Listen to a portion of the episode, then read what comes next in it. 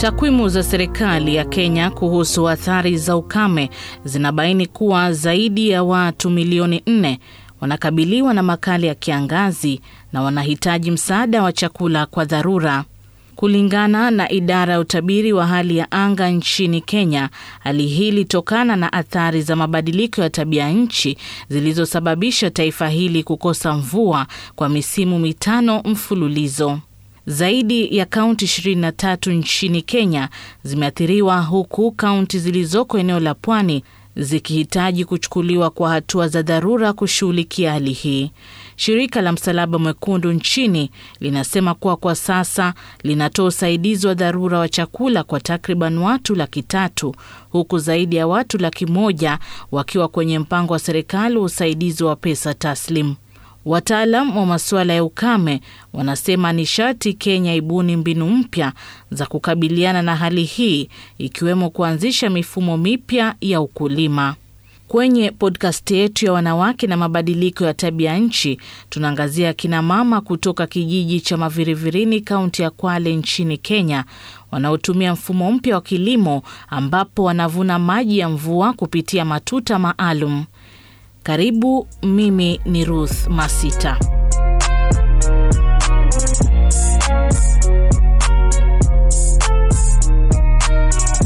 Kwenye kongamano kuhusu athari za mabadiliko ya tabia nchi almaarufu COP27 mwezi Novemba mwaka 2022 nchini Misri, Rais wa Kenya William Ruto alisema serikali yake ina mzigo wa kuwasaidia Wakenya milioni nne na chakula cha msaada, hali inayolemaza miradi mingine ya maendeleo.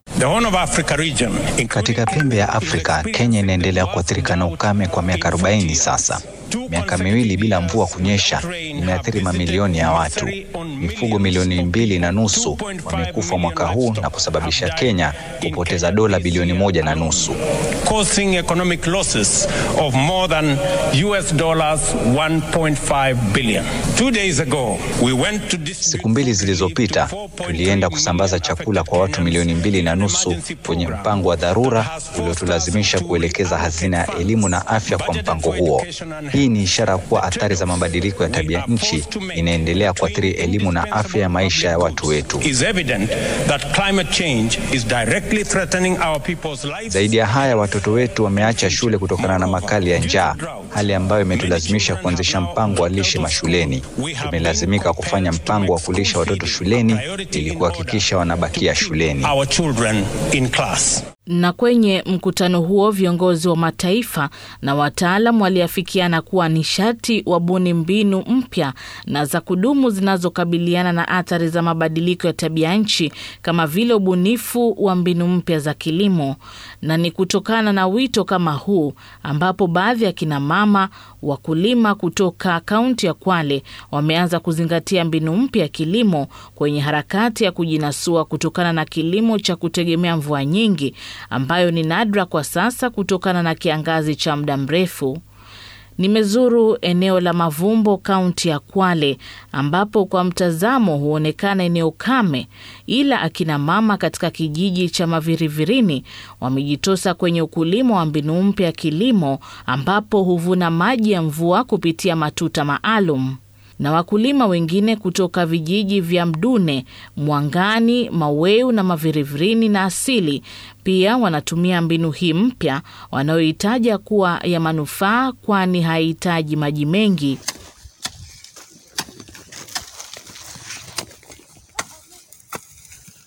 Bendera Saumu ni mmoja wa wakulima hao na ananieleza hali ilivyokuwa awali na baada ya kufahamu mbinu mpya za kilimo kupitia mafunzo waliopata kutoka kwa mamlaka ya ustawi wa eneo la Pwani CDA. Watu wa CDA walianza kuingia hichi kijiji chetu cha Mavirivirini asili, walileta maendeleo ya matuta, upanzi wa miti, mambo ya gabions, tukashirikiana, ndio nikakubali, kwa sababu nilivyoelezewa nikajua kina hichi kilimo cha matuta kina msaada. Mvua ilikuwa ikinyesha, maji yanaenda tu bila mpango, lakini nikaja nikaona kilimo cha matuta kinasaidia, kwa sababu mvua ikinyesha kuna maji ambayo huwa yanabaki. Yale matuta yanazuia maji, yanazuia mchanga pia ule wa rutuba usiende. Bisaumu, mkulima wa mahindi, pojo na mhogo, anaashiria tabasamu lake linalotokana na mavuno aliyoyapata kupitia ukulima wa matuta licha ya kushuhudiwa kwa mvua chache. Kilimo cha matuta kilinifaidisha kwa sababu kuna msimu nilipanda, mvua ilikuwa kidogo, lakini si kama sasa. Nikapanda mahindi na pojo, lakini mahindi nikakosa kabisa, lakini pojo nikapata kilo mia moja na nikauza zingine, nikaganya watoto wangu na mimi mwenyewe pia nikapata mboga, nikatumia kwa mboga na nikapata pesa pia. Bisaumu anafichua kwamba mpango huo mpya wa kilimo umeleta mabadiliko ya wakulima eneo hilo, ikiwemo kuongezeka kwa mazao licha ya mabadiliko ya tabia nchi yanayoshuhudiwa. Faida ya matuta ya kwanza, inarembesha shamba. Kwanza shamba lake linakuwa zuri, linakuwa na mpangilio, linasaidia hata yule kama utalima na tingatinga hata lima vile ambavyo anataka yeye, atalima kufuatana na yale matuta vile yanaenda. Ya tatu inazuia maji na mchanga usiende. Kwa hivyo hata kama mvua ni kidogo, kuna maji yanabakia bakia mle shambani.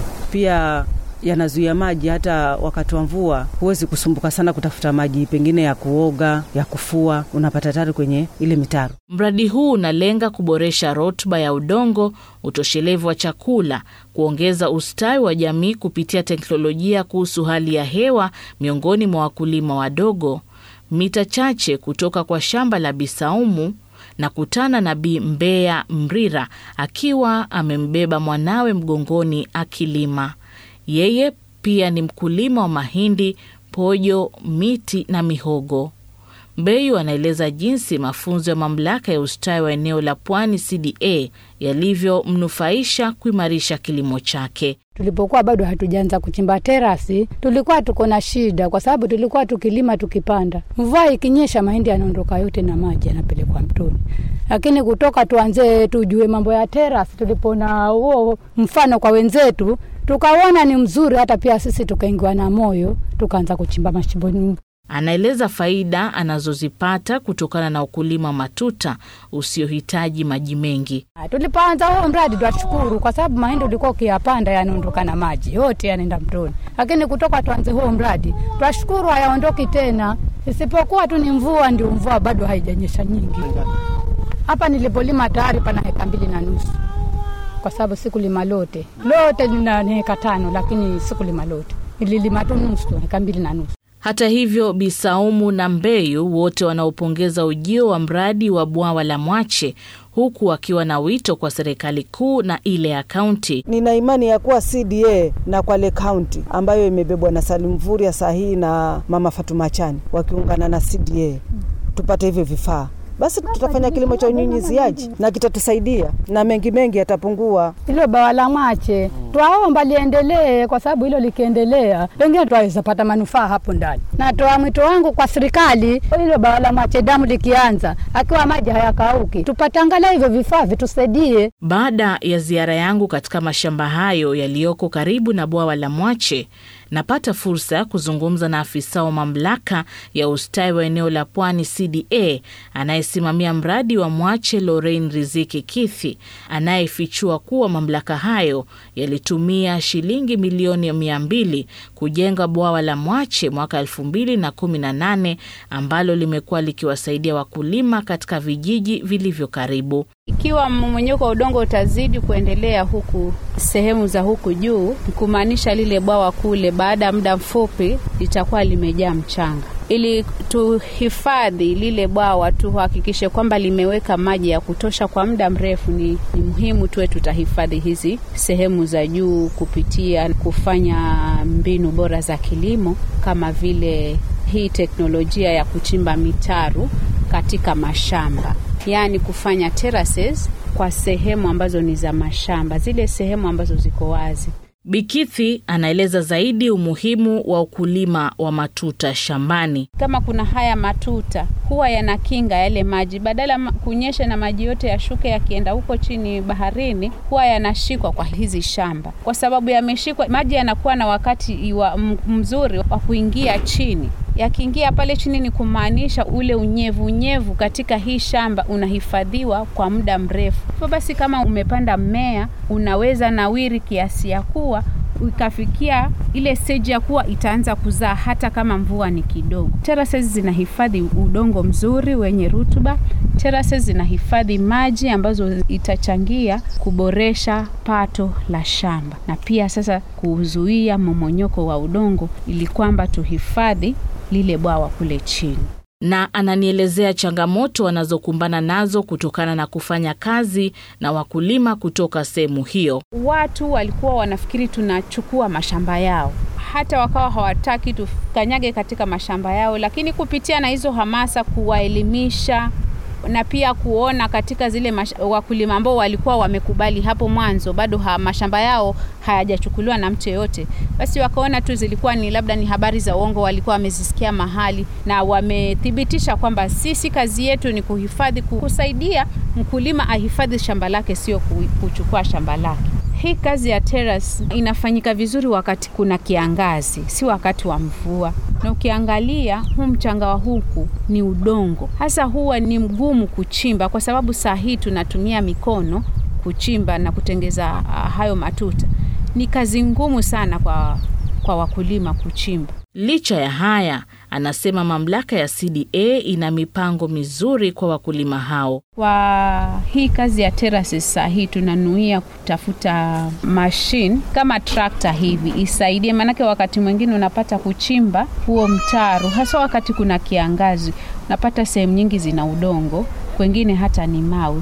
Sasa unapata kuchimba na mkono huwa ni ngumu, na tunataka kuendeleza hizi kazi za kutengeza terraces katika mashamba. Tunataka kuimekanize, tuwe tuna trakta trakta ambayo itasaidia kuchimba, halafu wakulima wanazoa tu ule mchanga. Hivyo basi itakuwa inatusaidia kuhifadhi sehemu kubwa ya ardhi na pia tuwapunguzie kazi ngumu hawa wenye tunawahusisha ama wakulima hawa hapa Mavirilini.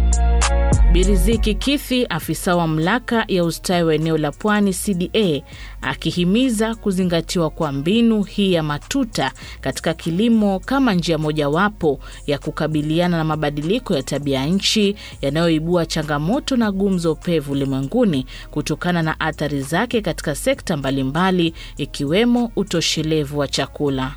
Shukran msikilizaji kwa kutegea podcast hii. Kwa niaba ya mtayarishi mwenzangu Maksimila Waluhu na mhariri Joshua Chome, mimi ni msimulizi wako Ruth Masita.